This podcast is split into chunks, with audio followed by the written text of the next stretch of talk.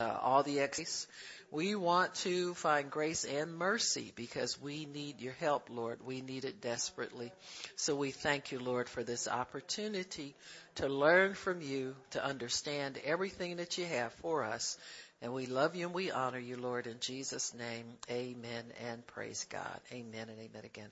Um, so today I want to ask you a question. Uh, is your walk a walk or a crawl? Is it a walk or a crawl? The walk of faith. And um, uh, we we need to understand what God means when He says that we walk by faith and not by sight.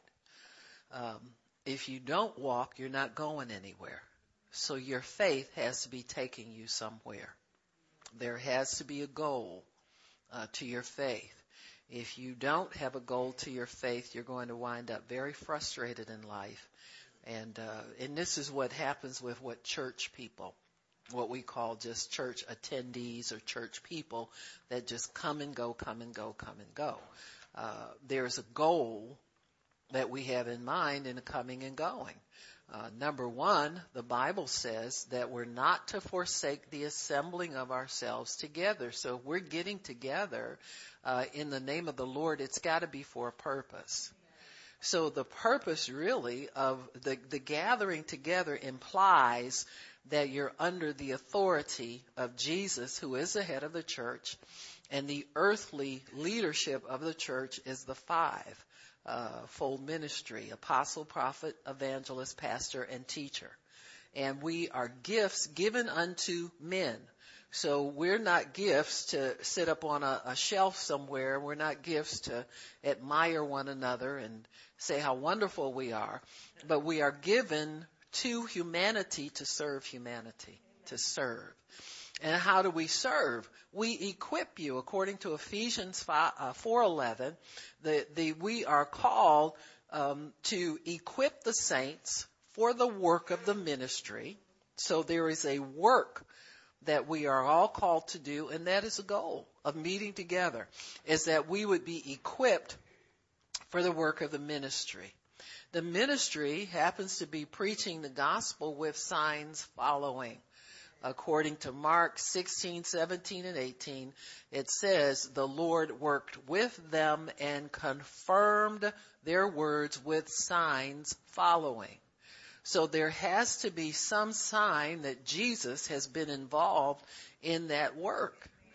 If there's no sign that Jesus has been involved in that work, then there's more equipping to do. That's all that means. That means that you gotta go back and get some more. Amen? Because God is expecting us to meet the needs of humanity through uh, the ministry that He's left us. There's enough power in the gospel to take care of the needs of every single human being that ever walked the face of the earth and ever will walk the face of the earth. So it is up to the ministry gifts then to equip the saints to do the work of the ministry. So you're here to get equipped to do work. We didn't say learn, we said be equipped. So what that means is there's more to your learning than just getting in a book. Amen.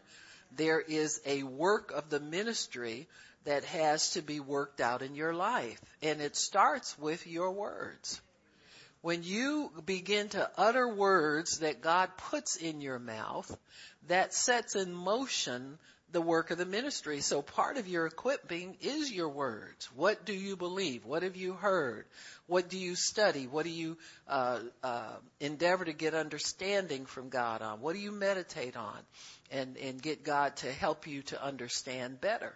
It's about that. That's how you're equipped. You're equipped with a message, and you're empowered by the Holy Spirit to make that message a reality. Amen.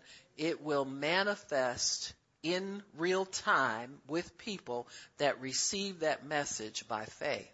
And so we have to understand that all of our time spent together is for equipping purposes. The other purpose for our gathering together is for uh, um, building up your own spiritual self. Amen. It's for encouraging you uh, and developing you and maturing you in the things of God. And so there's a, an element of that that goes in with our gathering together. Um, uh, I'll give you an example. Uh, I can remember early in my walk with God, I, I, I could remember being in different groups with different uh, believers, and, and sometimes I get involved in Bible studies and things like that. And it seemed that every time I made the effort to get there, I felt better when I left.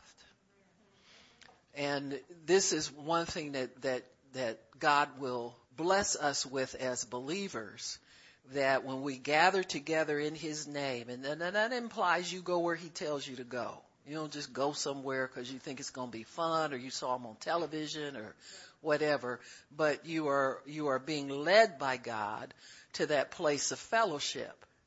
And I tried to think about, I said, how is it that I can feel so much better after leaving this atmosphere? And then I started to pay attention to what went on while I was there. And I found that my conversations, and if you keep your conversation on the level God wants it on, this is very important. You know, I, um, that we have a little break time in in Detroit where we, you know, I we have a little break in between, and I always admonish people: quit talking about raunchy stuff when you get together with saints. Keep your if you can't edify each other and build up, don't tell me about you know, what you used to smoke dope and all that. We know your testimony. We all used to sin. But where are you now and what can you share with me now that's going to build me up? Can you search your heart in God long enough to get something that's going to help your brother and sister? That's our job. That's our definite job. Remember when, when Jesus brought Lazarus out of the tomb, he told the people standing there, this ain't God's job no more. See, when we're the church, we're supposed to act like the church. Our job is to loose one another and free one another from the grave clothes that we've been wrapped in as sinners.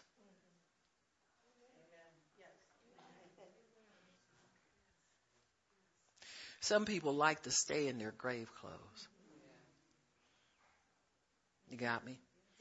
They think it's cute to still talk about, you know, well, you know, I, I, I take a little nip every now. Don't tell nobody.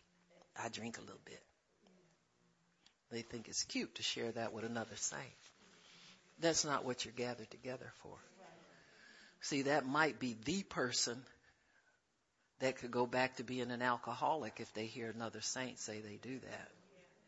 So you're not to bind one another up. You're to loose one another and let one another go. And I can remember having conversations with people and later on I would say to them, you remember saying so and so and such and such? That was just what I needed to hear. Anybody else been there? Anybody else been the person that said that to somebody? Amen. And so that's our job as believers. We are to build one another up if you're doing something you know is questionable, you're not supposed to do, you ask them for prayer to help free you up, but you don't brag about doing it. You, you got me? That's how people get messed up in churches, and that's how churches start going downhill, lose the glory of God, don't move forward, stop equipping the saints, because we let it happen because we get carnal. Huh? When we get around one another. And so that's not what your fellowship one another with believers is for. Is neither is it for bragging about how much you know about the word. You're to humble yourselves to one another and share with one another the things that God would put on your heart to share. Everybody's a little bit freer in some areas than others to share things with the next person with. So he doesn't force you to go in back into your secret places and blab all your your business but he is he is expecting us you know if if avis if it's no big thing for you to expect god to to change somebody's marriage then you can freely share that with somebody because you know what it's you know you're doing hard time. Double digits uh triple digits you know you know what i'm saying. You just it just rolls out of us sometimes, the understanding. There was a woman that I remember she used to just, she never laid a hand on anybody. She never prayed for anybody, but she would always encourage if women were having a hard time conceiving. Oh, I've had seven kids. That's easy for God. She said, God will do it and just keep it moving. And pretty soon that lady was able to conceive. You understand what I'm saying? So, so as a body, we, we have enough power, gifts, and abilities in us as believers. I'm not talking about ministers, but as believers to take care of ourselves royally. Nobody should be broke. Nobody should be sick. Nobody should be discouraged. Nobody should be heartbroken. We have enough power, knowledge, and experience within us to take care of everything that's in the body of Christ. And so when we talk about walking by faith, we mean walking in the full ability that God has provided for us in the full measure of blessing and encouragement and exhortation that He has provided for us as a body. Amen. So your walk of faith not only includes what you do with God, but what you do in response to His instruction as a part of the church. So as a part of the church, we're called to strengthen one another. We're called to encourage one another. We're called sometimes to correct one another. If we see, you know, you, you got a roommate and you see him going out kicking it and all that kind of stuff, where are you going? Y'all, we need to pray. You don't need to go there. I don't care who, how cute he is and how fine he is and all that kind of stuff. Amen. The devil's a liar and he, we're not going to let him set you up. Amen. So we can warn one another of danger to come. We, we do that as a body. Why do we do that? If, if one part of the body hurts the other ones, if, if I let you go belly up, that's not going to help me any. You got me? It, it'll hurt because we need as many able-bodied, sane believers as we can get fighting this fight of faith. So when I, when I love you, I love you like I would love myself. I take care of you the way I would take care of myself. You got me? If I'm hard on you, it's because I'm hard on me. Hard ain't hard. Hard is just discipline, folks. If you're not used to discipline, it looks hard to you. But if you will allow yourself to come under God's discipline, you find you're a lot stronger than you think you are. Amen. And you don't have to be beat up and, and barely, you know, survive to find that strength. You can find that strength from day to day just in your relationship with God. So if we're walking by faith, that means you're going somewhere. Amen. You're going to church. You're going there to be a part of a body of believers that has the power of God working in their lives. We're not little pitiful people that barely make it through and have all these sob stories, but, but we are the people who change the world. Amen. We change it with the simple uh, gospel. And so in walking by faith, that means that you walk with God in obedience to God. Whenever there's walking with God, there it is a life of obedience. The same type of obedience he required of his son Jesus. So when we when we think about our life of faith. In 2 Corinthians 5, 7, I'm sorry I didn't read your scripture for you. It says here, verse 6 says, Therefore we are always confident. See? Now that gives you a picture of somebody who's, who's, their back is straight, their head is held high, they're a confident person, they're not weak and faltering, but they have a knowing on the inside of them that God is with them. It says, while we are at home in the body, we are absent from the Lord, for we walk by faith, not by sight. We are confident, I say, and willing rather to be absent from the body and to be present with the Lord. So when you walk by faith, there is a, a, a sense of being absent from the carnal life. Got me? When he talks about being absent from the body, you know we talk about that scripture. Everybody reads that at the funeral. But that has implications for us just in everyday Christian life because when you walk with God, you actually walk by the Spirit, in the Spirit, and you're mindful of the things of the Spirit. Now, what, is, what do I mean when I say that? I mean the purpose for which God put you here. You're mindful of that all the time. You're mindful of, of your time being necessary to be spent with God.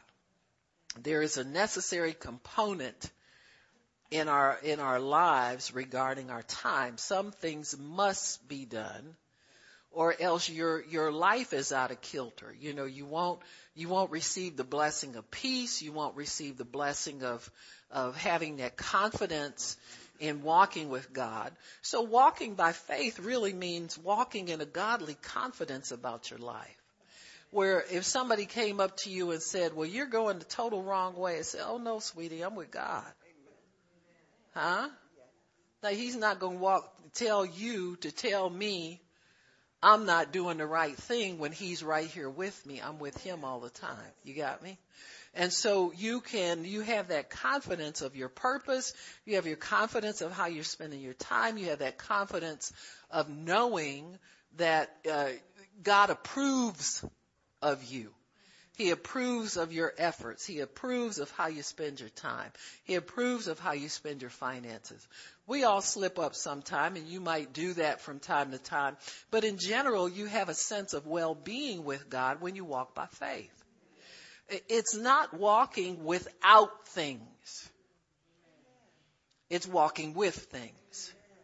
Because faith is substance and it's evidence. Faith is real you can touch it, you can feel it.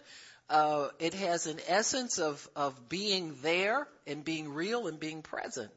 So when you walk by faith, you walk in a knowledge and a confidence that everything that you need is there.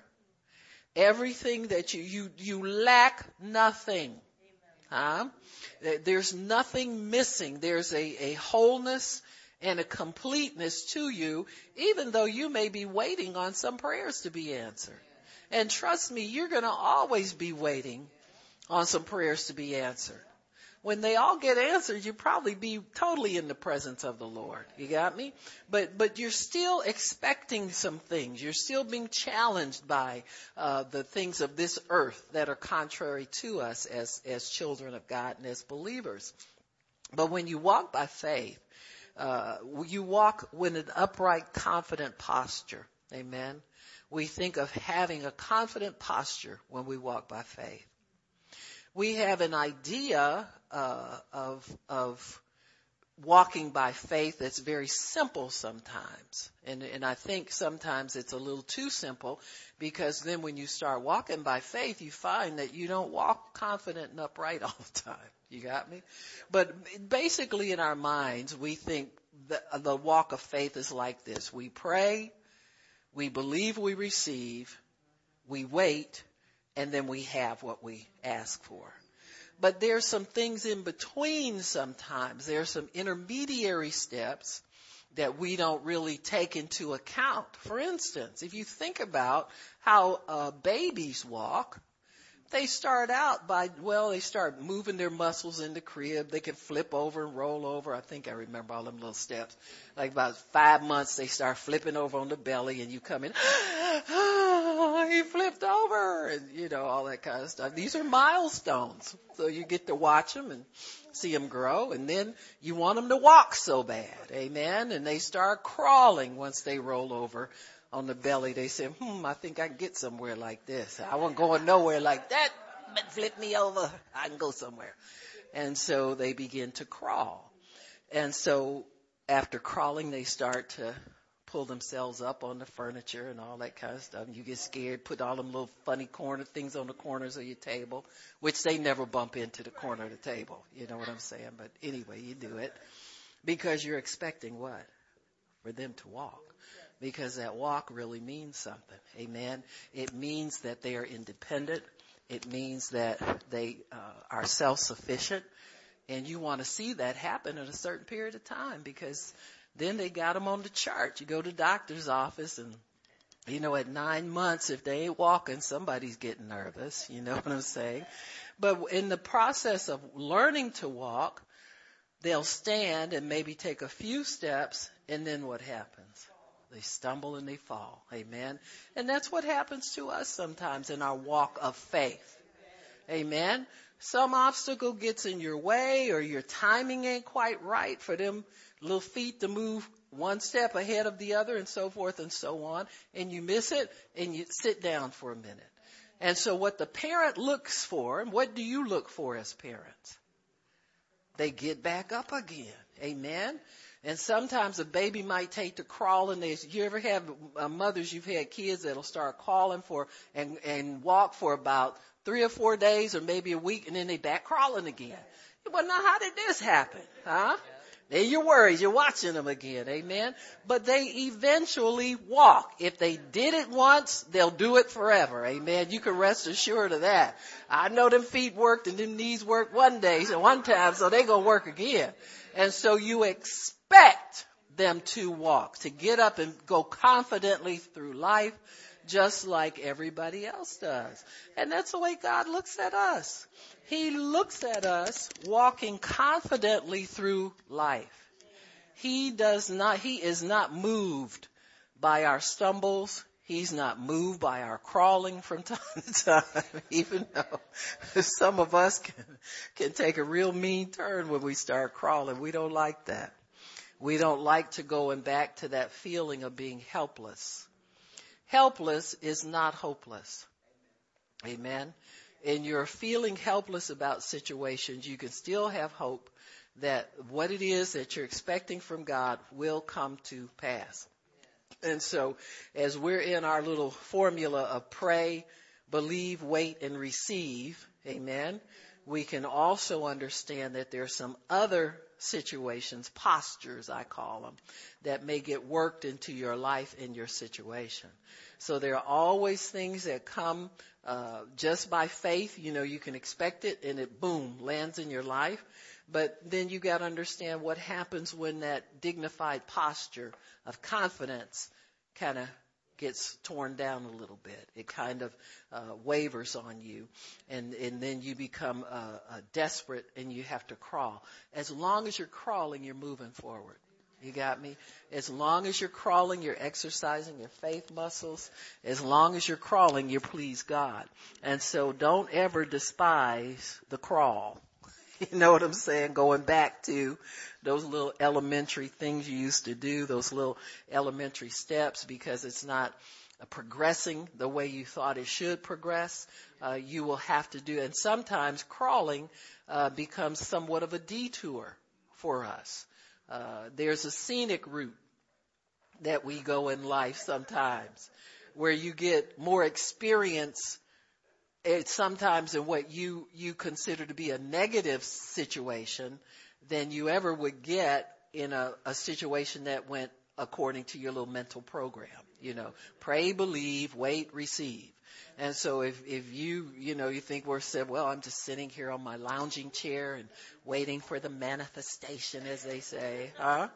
And then you find out it's not happening fast enough and you think, well, let me, let me humble myself, find out what's on the flow down here, because if I crawl a little bit, I'll get there. I may not be going on upright, but I'm getting there. I'm making some progress. So uh, I thought I'd show you in the life of a few people in the Bible how this works as a routine part of our experience in God. Don't despise the crawl. The crawl is for a reason. Amen.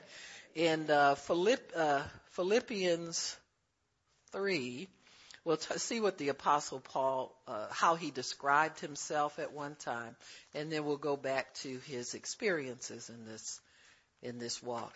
Um, Philippians 3, I think I'm starting in verse mm, 4. Though I might also have confidence in the flesh, if any other man thinks that he has something that he might trust in the flesh, I have more.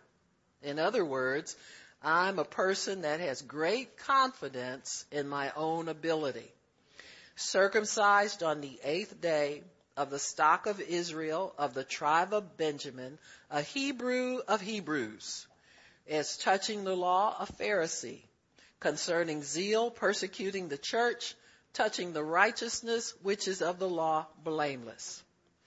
But what things were gained to me, those things I count for loss of Christ. I count it loss for Christ. Yes, doubtless I count all things loss, but for the excellency of the knowledge of Christ Jesus, my Lord, for whom I have suffered the loss of all things and do count them but trash that I may win Christ. So what God is doing in our lives as we make our way through confidently. Here the apostle Paul.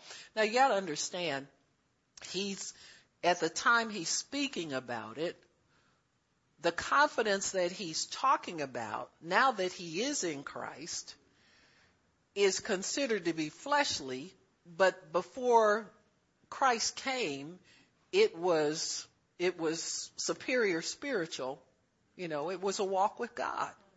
So he walked with God as a religious Jew and as a Pharisee, and that walk gave him a confidence, gave him ability, gave him status, gave him stature.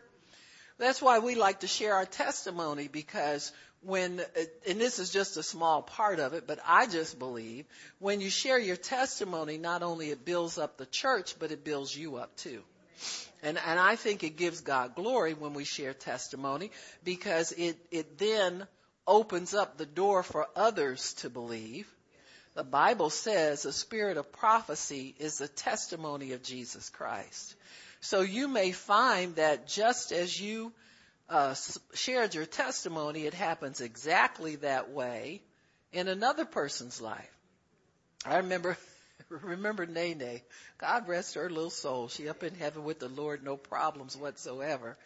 But I remember sharing my testimony about uh, having uh, my car. When I, I got my car, we bought it used. We always bought them used. My husband was, you know, he was on the money.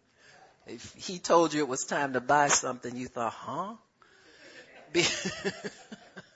because you know it didn't happen every day and um, but he he would figure out the the um, best time to buy vehicles. See, when we were young and didn't have each other in responsibility, we bought them new off the lot because that was the thing to do. But that was back in the 70s, you know what I'm saying?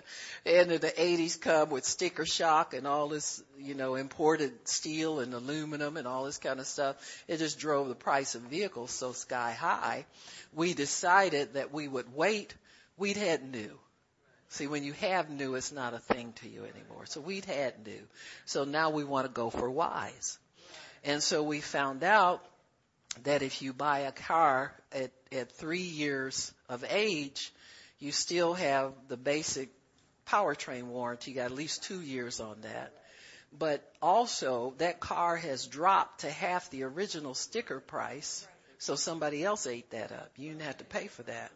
And so we fear let the other guy pay for that, that uh, depreciation and we just get it at the prime time and then if you don't, if you buy it cash or you take a few years to pay for it, you buy another one in three or four years. So you're out of debt. And so we figured that for us, that was the best way uh, to go ahead and purchase. Well, we purchased it uh, from a private owner, which was not a bad thing because it was only three years old. But what happened uh, about a week after I got it was the transmission went out.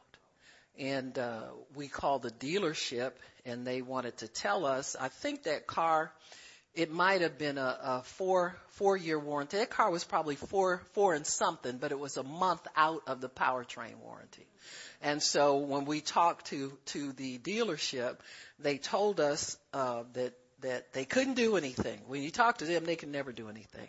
But when you call the manufacturer, you know, and you, them little books they give you, they have a customer helpline in the back. So we called GM customer helpline and we told them our situation and, and what I told them was something like this. Now listen, I know y'all better make a better car than this. I said, you're not going to tell me this transmission is supposed to go out on your vehicle. You make the top vehicle at GM. You can't tell me this is it. Yes, ma'am, you're absolutely right we do make a superior vehicle. You understand what I'm saying? And, and you don't cuss people out. And you don't get on there telling them, I, I get my posse to come there. Where you at? What city you in? It's 800 number. This could be anywhere. Wisdom. Huh? And so they replaced the transmission. We, they paid for it. They had us, they charged us a thousand dollar deductible for the labor. Amen. And so we, everybody's happy, happy. Then a month later it goes out again. Wow. So this one they did the whole job by themselves. I'm not going in my pocket twice like that. You understand for anything. And so we were able to get, and I drive that car now. It's been 23 years ago. It's never, motor's still good. Everything's still good. Amen. Praise God. So I tell this testimony, Nade sitting there, instead of sleeping for a change, she taking notes. And so she was driving her car and it went out on her and she called some people. She found a little customer helpline in the back. Pastor Bob, I found that little book you said was in my glove compartment. she called them. And sure enough, they took care of her. And it was a sizable problem. They took care of it totally. Why? The testimony of Jesus Christ is the spirit of prophecy. She received that as a prophecy to her and she knew that it would repeat in her life. If God was in it any kind of way, she could do the same thing and get the same results. Amen. And so in that way, a testimony glorifies God. This has nothing to do with my superior ability to slick people out of stuff. You understand what I'm saying? Because if God doesn't open the door for one of his children, that door will not be open. But the way you can prove it is God is that it'll be repeated in the life of people over and over and over again. Amen. And so God is able to do these things as we walk by faith in Him. Amen. I tell people all the time, I keep my car as clean as somebody my age can keep it. You know, I take care of it. I don't put crazy stuff on the radio.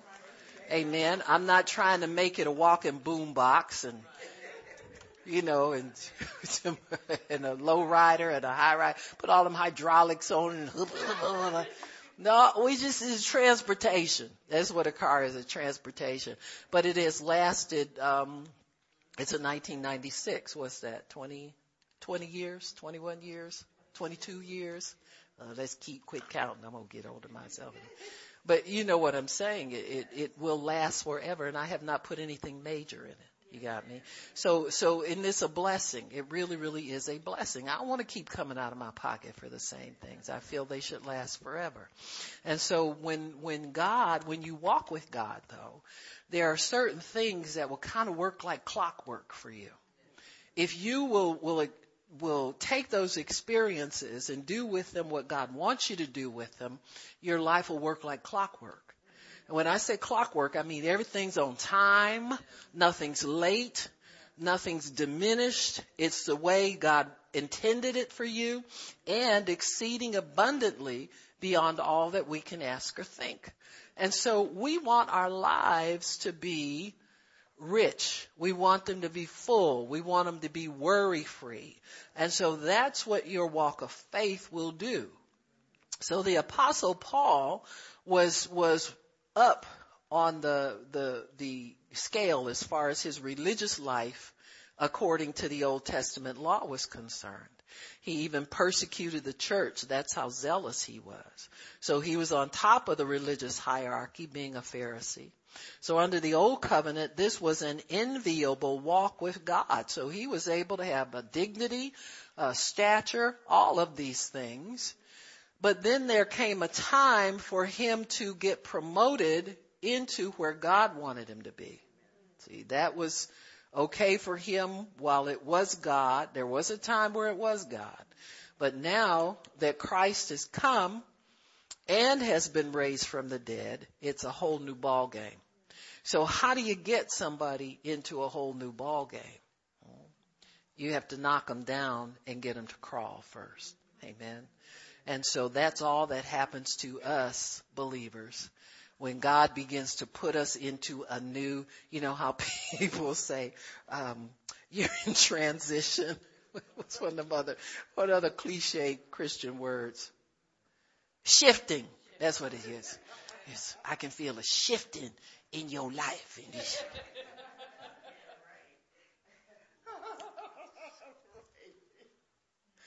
For me, that means uh, something's going to leave. if we don't have something new come in, something going to have to leave. You understand what I'm saying?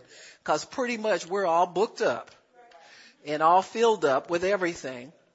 So when God wants to, the Bible says he removes the old so that the new, you know, always replacing with better things. When the two covenants, the old covenant uh, was was replaced by a better one. So don't ever think when things leave your life. Now I'm not talking about you kicking stuff out. There's a difference. Things can leave your life. You know, you just trying to hold on and they keep slipping. It's leaving your life. And so, and God wants us to hold on to the things He's given us, but not beyond where He wants to replace them with other things. So you have to look at what God's doing and understand that He wants to replace things in our lives with things that, that we will need in the future. Because you're not the same person every day. You're changing on the inside. So He has to bring new things to accommodate that change. Sometimes he will change your ministry. He'll change the way you do things, the way you minister to people, the way you speak to people, et cetera, et cetera. And so you have to, sometimes he will have to move some things out to move some things in. So Paul had an enviable walk with God until Jesus met him one day. That's in Acts chapter 4. I'm sorry, Acts chapter 9. On the road to Damascus, he was going to persecute some more Christians. The Bible says he had papers uh, allowing him to have these people arrested for blasphemy. That's usually what it was. They weren't serving God the right way. And so that's what, that was the, the trumped up charge he got everybody on. So this is where Paul begins to crawl. And verse 9 verse 1, and Saul, yet breathing out threatenings and slaughter against the disciples of the Lord, went to the high priest and desired of him letters to Damascus to all the synagogues that if he found any Christians, any of the way, whether they were men or women, he might bring them bound to Jerusalem. So he could arrest them and bring them to Jerusalem for what they considered to be a trial, which is a mockery. And as he journeyed, he came near Damascus and suddenly there shined round about him a light from heaven. And he fell to the earth and heard a voice saying to him, Saul, Saul, why are you persecuting me? So Jesus takes it personally when you persecute his people. You're not persecuting people, you're persecuting him. And he will exercise judgment on people when he's had enough. Got me? You can only be stupid and ignorant for so long. After a while, you're malicious and you need to be dealt with. You got me? And so then God, and only God knows that time. And he said, and he said, who are you, Lord? And the Lord said to him, I am Jesus whom you persecute. He said, it's hard for you to kick against the pricks. Persecutors have a hard way, folks. Don't, don't ever think that they're living a life of Riley or whatever you want to call it, a life of ease and life of fun, if they're picking at Christians. They have no peace. They know that if, if say for instance, in their downtime when they're not angry at you, they feel convicted because they know they're doing wrong. And they have a suspicion that if if this God that you serve is really who he says he is, what's that going to mean for me? But they quickly push that thought out of their heads and go on to something else. And so this is the life that Paul was living. And so Jesus got him to confess or agree that it was hard for him to fight against him. You got me? So Paul really went from having a dignified life where he was the top Pharisee in the synagogue and all this kind of stuff and all the Christians were scared of him to now he's knocked off of his high horse and he's down on the ground getting ready to crawl. And I mean literally. Cause if you can't see, that's how you get around. Huh? You, you want to get where you can feel something and know where it's at. And so for him, crawling was where he started his life, his, his new, uh, his transition or shifting. This is where he shifted, honey. Hit the flow, hit the ground hard and shifted. And so he said, it's hard for you to kick against the pricks, huh? It's, you know, picture a, a horse. That's really what it was. Pricks were spurs or goads. They would have a stick sometimes with a pointed end to it, and they would. And if a horse wouldn't settle down, they would hit him with that goad, and he would kick and kick, and then pretty soon he gets tired. And he said, "Well, let me just go and do what these people telling me to do." And so that's that's the way he considered uh, Saul to be like a wild horse, right? a wild donkey, and he pricked him and pricked him until he got him subdued. For those of you who think certain people won't never get saved, huh? Cause they too rough and they too this and they too that. They can prick and prick and prick. Huh? Some people are, are having a hard time because they're kicking against God's pricking them. Amen. So you gotta let them, just let them, you know, kick until they get tired. Huh? Don't, don't go and stop it. Let God have his way and do what he's doing. And he trembling and astonished said, Lord, what will you have me do? Oh, really? Paul? That from the great Paul who hates Jesus and hates the Christians and hates everybody? That sounds pretty submissive to me. And he says, what would you have me to do? And the Lord said to him, get up, go into the city and it will be told you what you must do. In other words, Paul, you ain't running your mouth no more. You ain't running stuff no more. Huh? You go do what I tell you until somebody comes to you and helps you out. Mm-hmm. And this is what the crawl is all about in our lives. When God gets us to the place where He wants us, He will strip us of everything sometimes that we can use to help ourselves with. You'll wonder why these things that used to be so easy for you, all of a sudden you can't get this done that quick and you can't get that done and this, I've tried to go through this open door. I applied for this job and it didn't take me anywhere and I applied for that one. And everybody else is like Jack Ma. Have sad little testimony. But I appreciate the brother so much because he didn't quit. He said, I applied for, what do you say, Walmart or Kmart or McDonald's or somebody, he said they had 23 applications, no, 24 uh, people applied. They hired 23. I was the one person they did. I mean, he would get in situations, everybody got a job, everybody got something, and they left him just, but we don't get rejected. We don't quit. I said, huh? He had some don't quit in him. Amen.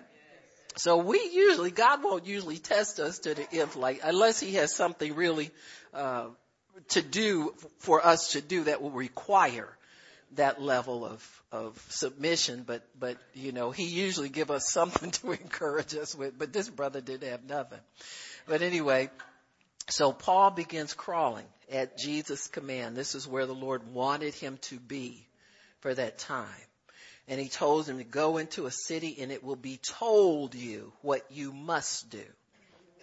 And the men that journeyed with him stood speechless hearing a voice, but seeing no man. And Saul arose from the earth, and when his eyes were opened, he saw no man. And they led him by the hand and brought him to Damascus. And he was three days without sight, and he did neither eat nor drink. Now, any good Pharisee will know that when God done struck you blind, you don't touch nothing. Uh, it's time for the sackcloth, the ashes. You bring out the old Hebrew tricks. You know what I'm saying? Fasting and you know what I'm saying? Just sitting there waiting blind. Ain't ate nothing, ain't drank nothing. Huh? Cause you don't want to miss God. While you are enjoying your meal, God might want to move.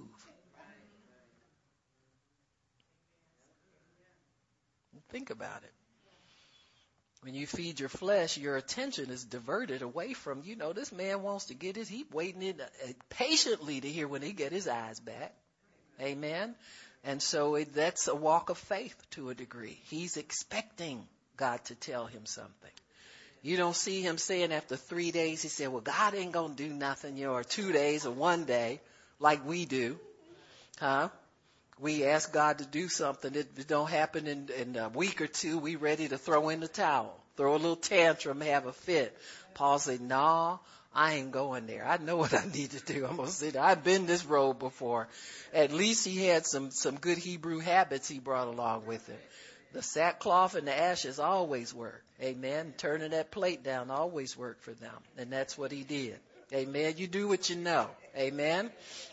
And so that's what he did. And so there in verse 10, there was a certain disciple at Damascus named Ananias. And to him said the Lord in a vision, Ananias he said, Behold, I am here, Lord. And the Lord said to him, Arise and go to the street which is called Straight and inquire in the house of Judas for one called Saul of Tarsus. For behold, he is praying. Amen. He is praying. That's what your crawl is all about. To get you to praying, to get you to seeking God, to get not asking for the same thing over and over again. But if you see that's at a standstill, your next prayer should be, well, God, what do I focus on now? Seeing as how I'm not going to throw a party about you giving me this real quick. You understand what I'm saying? Now, you got to have something else for me to do for you until that time comes. And oftentimes people discover their ministry in that, that time of crawling and, and getting to understand God in a deeper fashion than just wanting to do business as usual and have your usual fun that you usually have. So he's there and, and, uh, he's praying and, and the Lord prepares somebody trustworthy who will come to him and give him the answer. And that's what he prepares for all of us. When you're in your crawl, or you don't have an answer and you don't, God will lead you to somebody or lead somebody to you and to your life who is trustworthy and can give you the right answer that God has prepared for you. You notice Saul didn't go around asking everybody because he was blind. Did God tell you something for me? What, what, you, mm, mm, you turn the plate down, you empty the glass, and you pray. You got me? You do what you need to do to hear from God, to get next to God, to find out when your relief is going. What's next, God? I'm here. I'm waiting on you. And so uh, it's God told him. He said, a man named Ananias has seen you in a vision, uh, in in uh, coming in and putting his own hand on him that he might receive his sight. Amen.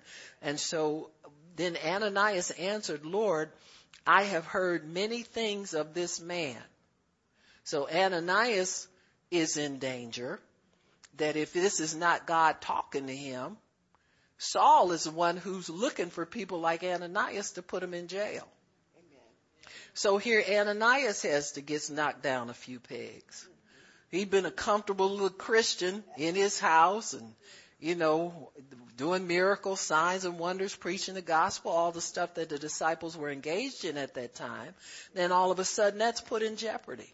And he's like, well, God, what did I do wrong? How come I gotta get somebody else? Well, I know another brother over there. He might like to wrestle. I, in fact, he been bragging about what he gonna do if Saul show up in here. He it's the wrong house for Saul to come to. So get the brother that's out there bragging about what he gonna do to Saul if he shows up in his house. Huh? Don't pick me. So here he got Ananias crawling now. Everybody's got to humble themselves in order to do real work for God. And he says, I've heard many things of this man, how much evil he has done to your saints at Jerusalem. And here he has authority from the chief priest to bind all that call on your name. But the Lord said to him, go your way, for he is a chosen vessel unto me. This man is important for the work that I have for him. You can trust me to send you to bear my name before the Gentiles and kings and the children of Israel. For I will show him how great things he must suffer for my name's sake. So in other words, Ananias, if you want the job I'm going to give Saul, then stay home. But if you don't want the suffering and the going here and there and everywhere and all of that, go pray for that man. No. See, people we pray for sometimes spare us from the discomfort of having to go into places that we just ain't suited for. You understand me?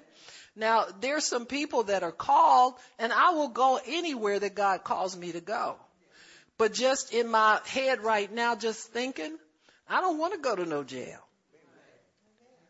Just saying. Yeah, just, but if the grace is there, I'll go.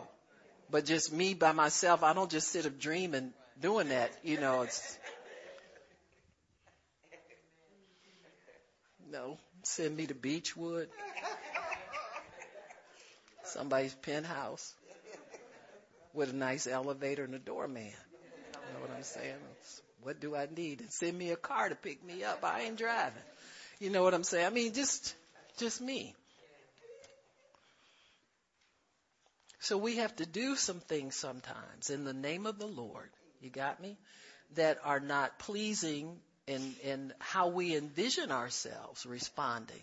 Even though we're servants of God and we're, we love the Lord and, you know, love you so much. You got me? Now, there are some people who that's in their vision, that's in their call. They are graced to do that. And so if, if that's in your vision and call, don't be offended because that's something somebody, some people tell me, they say, I don't know how you travel every weekend. I said, well, I don't even notice I'm gone anywhere. You know what I'm saying? It's just, it's a routine. It's part of the call. So, so you do this. Like pastors will think it's just crazy to just get up and move a meeting. You know, oh, what are you going to do? You lose people. I said, they can hang on if they want to. If they won't stay home, they do that too. You understand what I'm saying? But I'm, I'm moving. I'm being obedient to what God's called me to do. And so they're different, but there is a grace. Trust me, there's a grace for everybody to be where they're supposed to be when God tells them to be there. And so we want to find that grace as part of walking by faith. And so here's Ananias putting, he's put in a tough position. In verse 17, he went his way and entered into the house and putting his hands on him, said like this.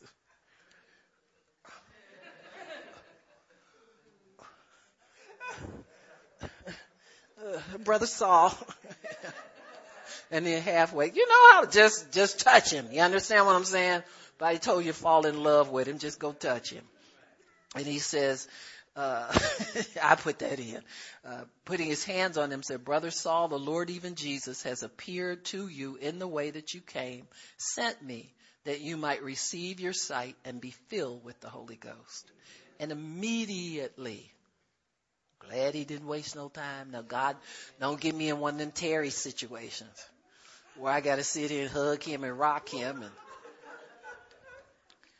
just fill him real quick. So it was immediately. Amen. That was the way it was done really in that early church life. There was that kind of faith on those people to get the immediate all the time. So immediately there fell from his eyes as it had been scales and he received his sight right away and arose and was baptized. So he still submitted to the believers there. And when he had received meat, he was strengthened. Then was Saul certain days with the disciples which were at Damascus. Amen. So he found his fellowship immediately with the believers. He didn't go back to the synagogue to be with those people. So there was a life changing event because he crawled. These crawling experiences are life changing. And sometimes God needs to have somebody submit to a drastic change in their life so that he can get another servant into the earth to do his will. So then Paul goes and he preaches, uh, he, he goes back, he's at Damascus and he preaches to the church there. Verse 21, all that heard him were amazed and said, is this not he that destroyed them which called on this name in Jerusalem and came here for that intent that he might bring them bound to the chief priests? But Saul increased the more in strength and confounded the Jews which dwelt at Damascus. God can this is this is turning water into wine. This is what the symbolic the symbolism of uh, Jesus' first miracle at Cana where he turned the water into wine. Water is symbolic of water baptism, old covenant theology, all of the things that were true about God up until that point were water. Why were they water? They kept you hydrated and kept you going, but they didn't send you to the moon. Huh? Wine is what sends you to the moon. You got me? And so there is a wine of the Spirit of God that intoxicates His people to the point where they're not themselves anymore.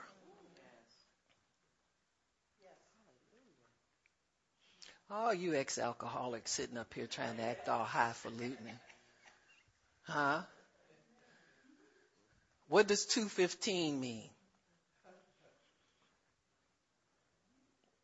you better tell us, sit up there. Locking her lips and pushing the keyway. Huh? Last call for alcohol, right, Poppy? Yeah, that's right. You know it. Huh? Bars close at 2.30. They want their last money. They tell, tell, last call for alcohol. Huh? You want anything? Speak up now. Forever hold your peace. But they do have after hours joint in the basement, so they'll take you down there. you might have to fight your way in and out of there, but you can go drink. Huh? yeah. So you want to be sent through the moon. Huh? Some of you, some of you guys, ain't but one in here now. Where's Cece when I need her? He never, some of y'all guys do your best rap when you done had some alcohol and get some alcohol in her. Huh? Y'all are going anywhere and do anything in the name of fun once you get enough liquor in you. Well, that's what God wants us to have. He wants us to have the wine of the Holy Spirit so we'll go anywhere, do anything He tells us to do. Huh? Remember that? I better loosen myself up a little bit. A couple of drinks. That's why they call it happy hour. Huh? Yep. You'd be a whole lot more fun than you was with all that reality of your job on you. Huh? Cause that was all we had. Paul said a little wine for your stomach's sake, but I know Timothy was knocking them back. Stomach ain't right, stomach ain't right. Huh? Till your head get buzzed. Huh? Everybody looks good to you. Huh? Is true. When you're drunk, you talk to people you wouldn't give the time of day sober. Well, what do you think God's doing with us? He gets you drunk on the Holy Ghost. You'll go up to a rank stranger and tell him Jesus loves you. I don't know what's gotten into me, but I just need to tell you that. Just God just wants you to know you're full of love, joy, and peace. Huh?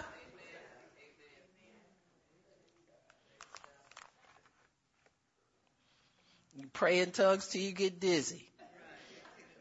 And then sober up and pray in tongues some more. Huh?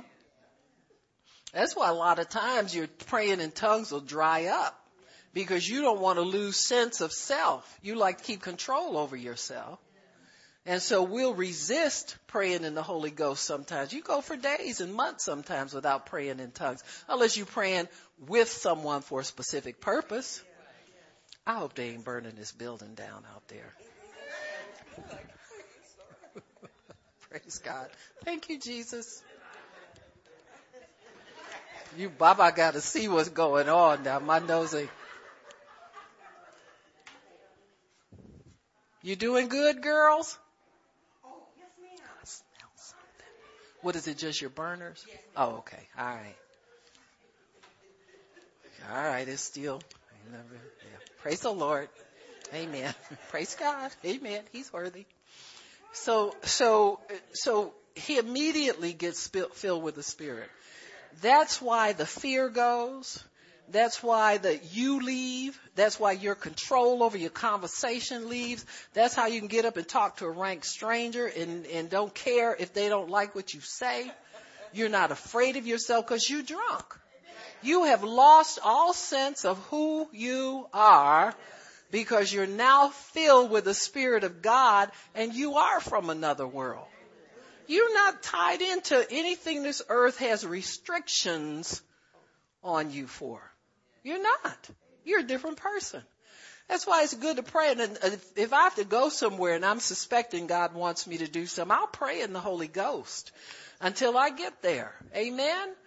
I remember the time our cars were, was our prayer closet. You could get in there and you could pray, you could blast your worship music, you could do everything. But you got active in the spirit because you knew you had to transform yourself into that other person that would fearlessly take the message of the gospel because you walk with God. And so that's what happened with Paul. That's how he got up and started preaching the water of the word that was in him as a Pharisee and as a student of Gamaliel, who was a, a, teacher, it wasn't a school of the prophets anymore, but it was a school of ministers. It was a school of Pharisees. That's, that's how all of his knowledge got transformed. It's from water that just fed him. Now it's turning into wine that intoxicates him. And he trusts that he, he is loosed from his restrictions, his fleshly restrictions on himself. And now he's able to open his mouth only and God begins to fill it with words and those words begin to flow. They're rivers of living water flowing out of him. And those rivers have been, been in there all along, but now it's alive because the Holy Spirit is control and he's filled with the Spirit of God. So you do get transformed. You do turn into another person. You do have that, that, uh, difference about you, you know, that people will notice. You know, sometimes the Holy Spirit will keep you a little low key on the dial. You know what I'm saying. So you don't scare everybody out of their wits, but when it turns on, it's on, man. It's, I mean, it's really on. And so, uh, as long as you're being obedient to the Spirit of God, it's important to do exactly what God tells you to do and only what He tells you to do. You let that, that wine of the Word intoxicate you and you, uh, flow as long as God says flow. Don't, don't get back in yourself and start to add to it and keep it going beyond where God wants it to go. But if you'll learn how to be like a faucet, you know, when it's turned on, it's on. Turn it off when it's off. And don't try to add anything to it. You have to have a discipline. And I think this was one of the things Paul had going for him. He was a very disciplined Jew very much so. And he knew how to be obedient to the Spirit of God. He knew when he needed revelation from God. He knew when to pray in the Spirit. He knew when to minister. He, he walked it out almost perfectly. But there were times where he crawled as well. So we see him starting out crawling and now all again, all of a sudden he's standing up again. He's in that confidence. He's in that position with God where he understands the things that need to be preached to the Jews. That's where he first starts out in the synagogue. And it says, verse 23, after many days were fulfilled, now he gets many days of walking with God, confident, upright, like we do. Does everything's going well? Uh, we know that we're waiting on God to answer this prayer, but we're not fretting about it. We're not worried. We're in the Spirit. And so after many days of doing this, the Jews took counsel to kill him. But their lying in await was known of Saul, and they watched the gates day and night to kill him.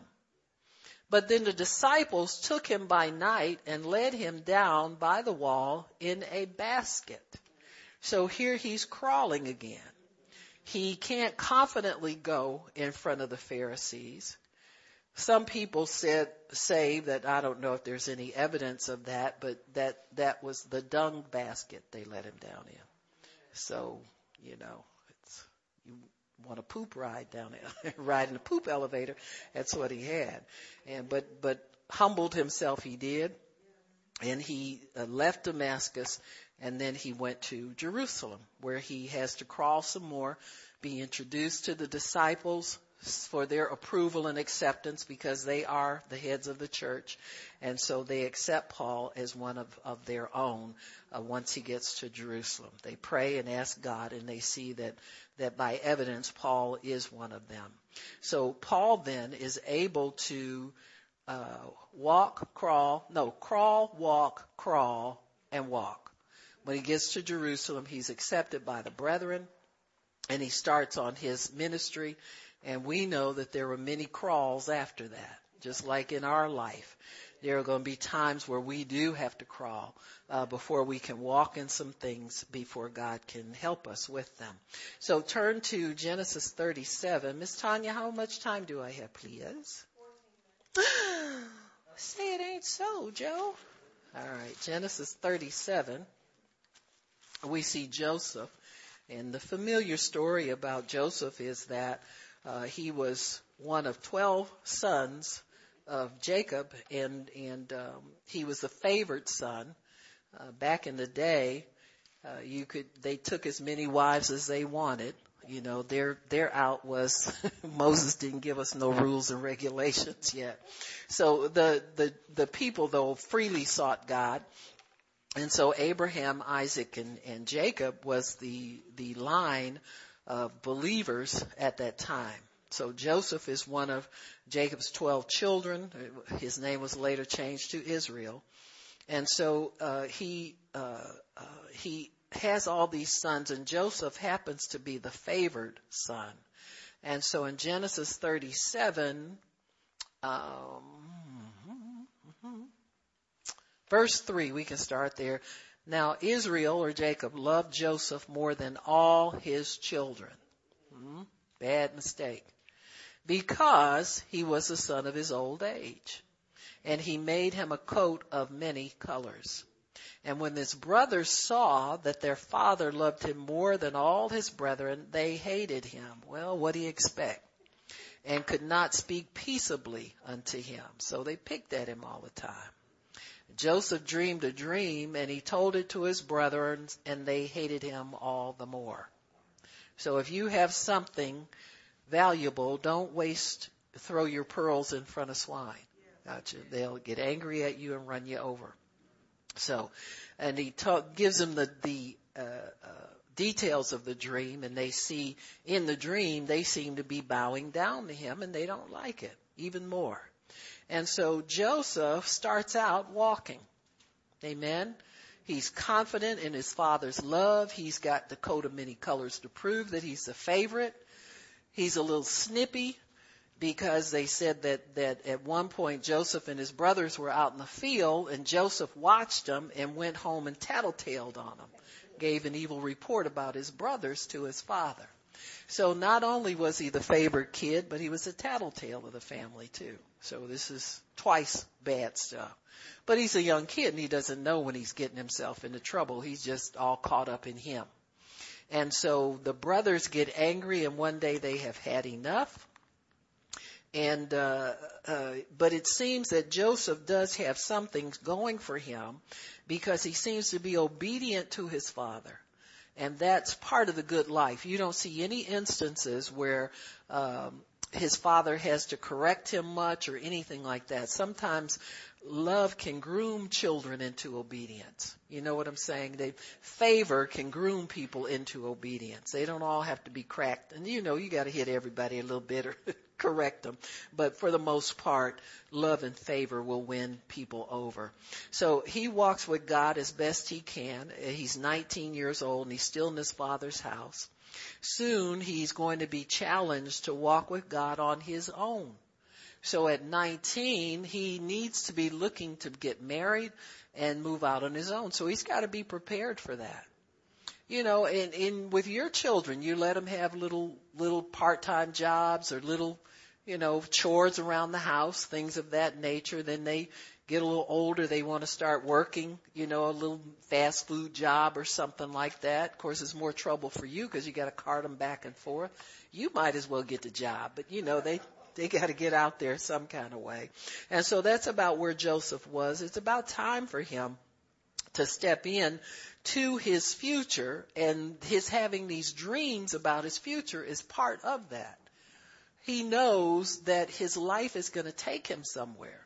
So this is a transition, shifting, whatever you want to call it, time, but it is also it's crawl time. So whenever God is preparing you for something greater, your life will take a nosedive, so it seems, in the natural. So God has to clear up some stuff in your life.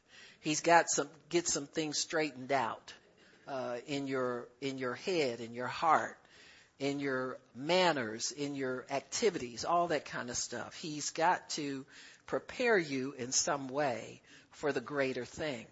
So the way to greater is less. That's always God's way.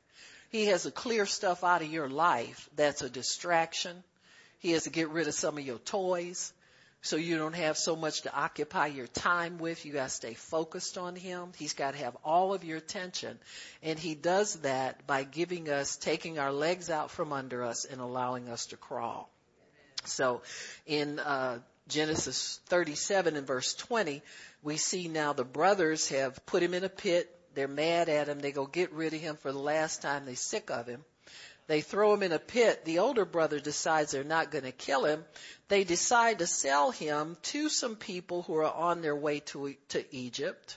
In verse 20, it says, 37:20, Come now therefore, let us kill him, cast him into some pit, and we will say some evil beast has devoured him. We'll see what become of his dreams. Reuben heard it. He's the older one. He delivered, he delivered him out of their hands and said, let us not kill him. Reuben said unto them, Shed no blood, but cast him into this pit that's in the wilderness.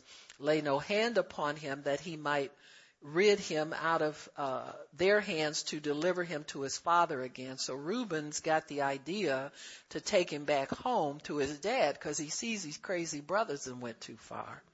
And it came to pass when Joseph was come to his brethren that they stripped him of his coat of many colors. They took him and cast him into a pit, and the pit was empty. There was no water in it. That coat coming off of him is symbolic of his change in status from walking to crawling. Amen. They want to strip him of what the Father's given him. Man. You, you'll feel like God's not treating you right. Why does this have to happen to me like this? I should be better than this by now. I should be farther along. I don't need this. Why is this happen? Why is it always me? That kind of stuff. Well, you just been stripped of your coat. You got me? But, you know, you got that one, you can get another one. you know, if God is your father, he gave you one coat, he give you another coat. Amen? And you don't know, but the next coat might be greater, might be better. In fact, if it is God, that next coat is going to be a doozy. Amen. It's going to be something to behold. It won't be an outward coat, but this time it'll be an inward coat. All the inward coats are better than the outward ones. Anything you have that's showing your status in the natural, if you don't have something superior to that on the inside of you, huh? You just cheap. Huh? It didn't look cheap. Seriously. Your wealth is really what's on the inside of you. That's what shows, amen, that's what shows out on the outside is what's on the inside.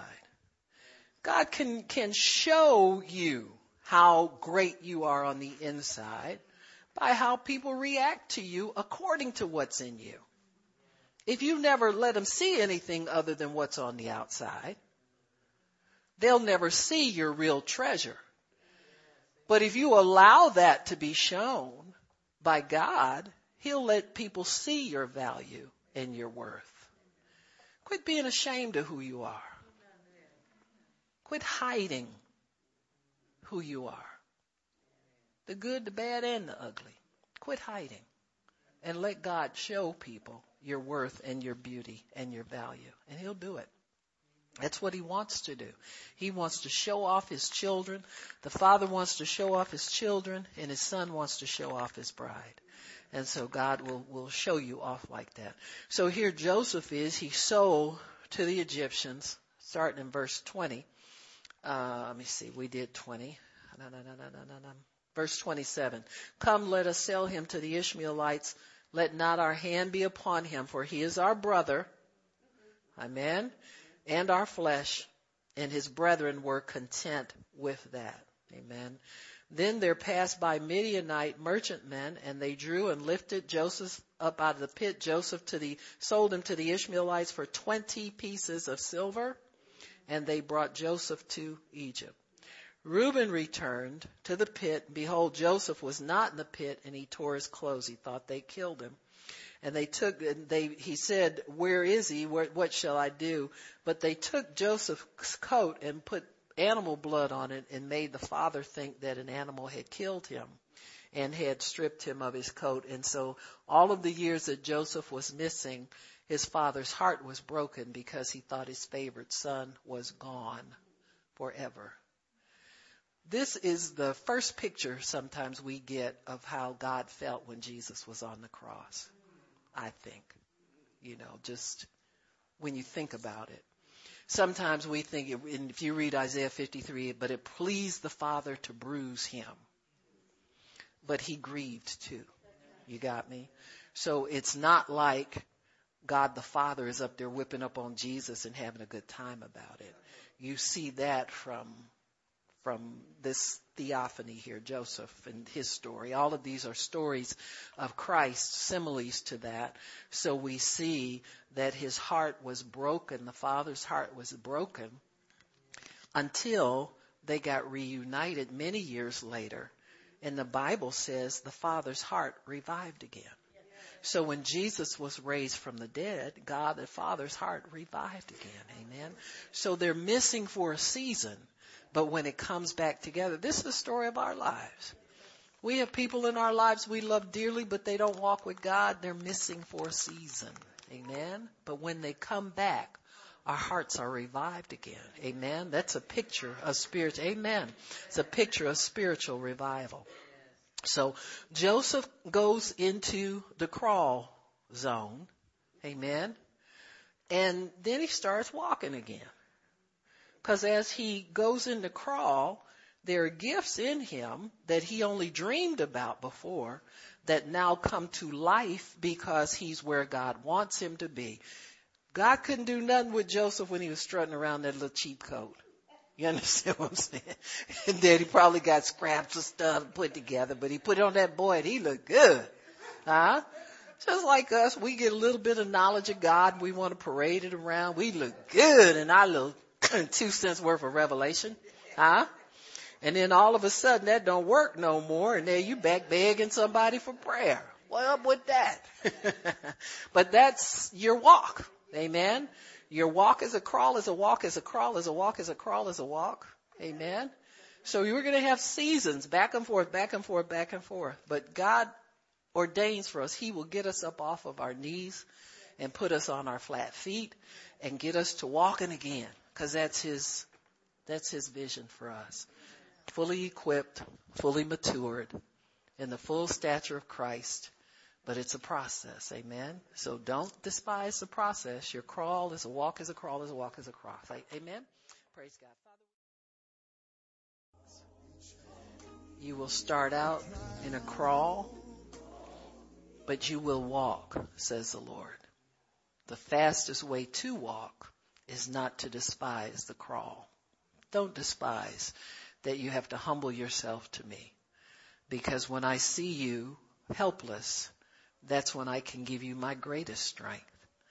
And when you raise up from your place of humility and your place of inability, you will find that you have supernatural ability that you've been crying out for. And the Lord is saying, this is an answer to your prayer. I am coming for your words. You have sought me for more ability, more power. You have visions of yourself working for me. And I am equipping you just for such, for just such that thing, says the Spirit of the living God. So understand the workings of the Spirit of God. I can do more for you on your knees than I can ever do for you upright. So understand the position that I've called you to, and at the proper time, you will be elevated in the inner man, in things beyond your wildest imagination. And that is for all of you. From the least to the greatest, it is for all of you, says the Spirit of the living God. Praise God. Praise God. Thank you, Jesus. Praise God. So we're going to have our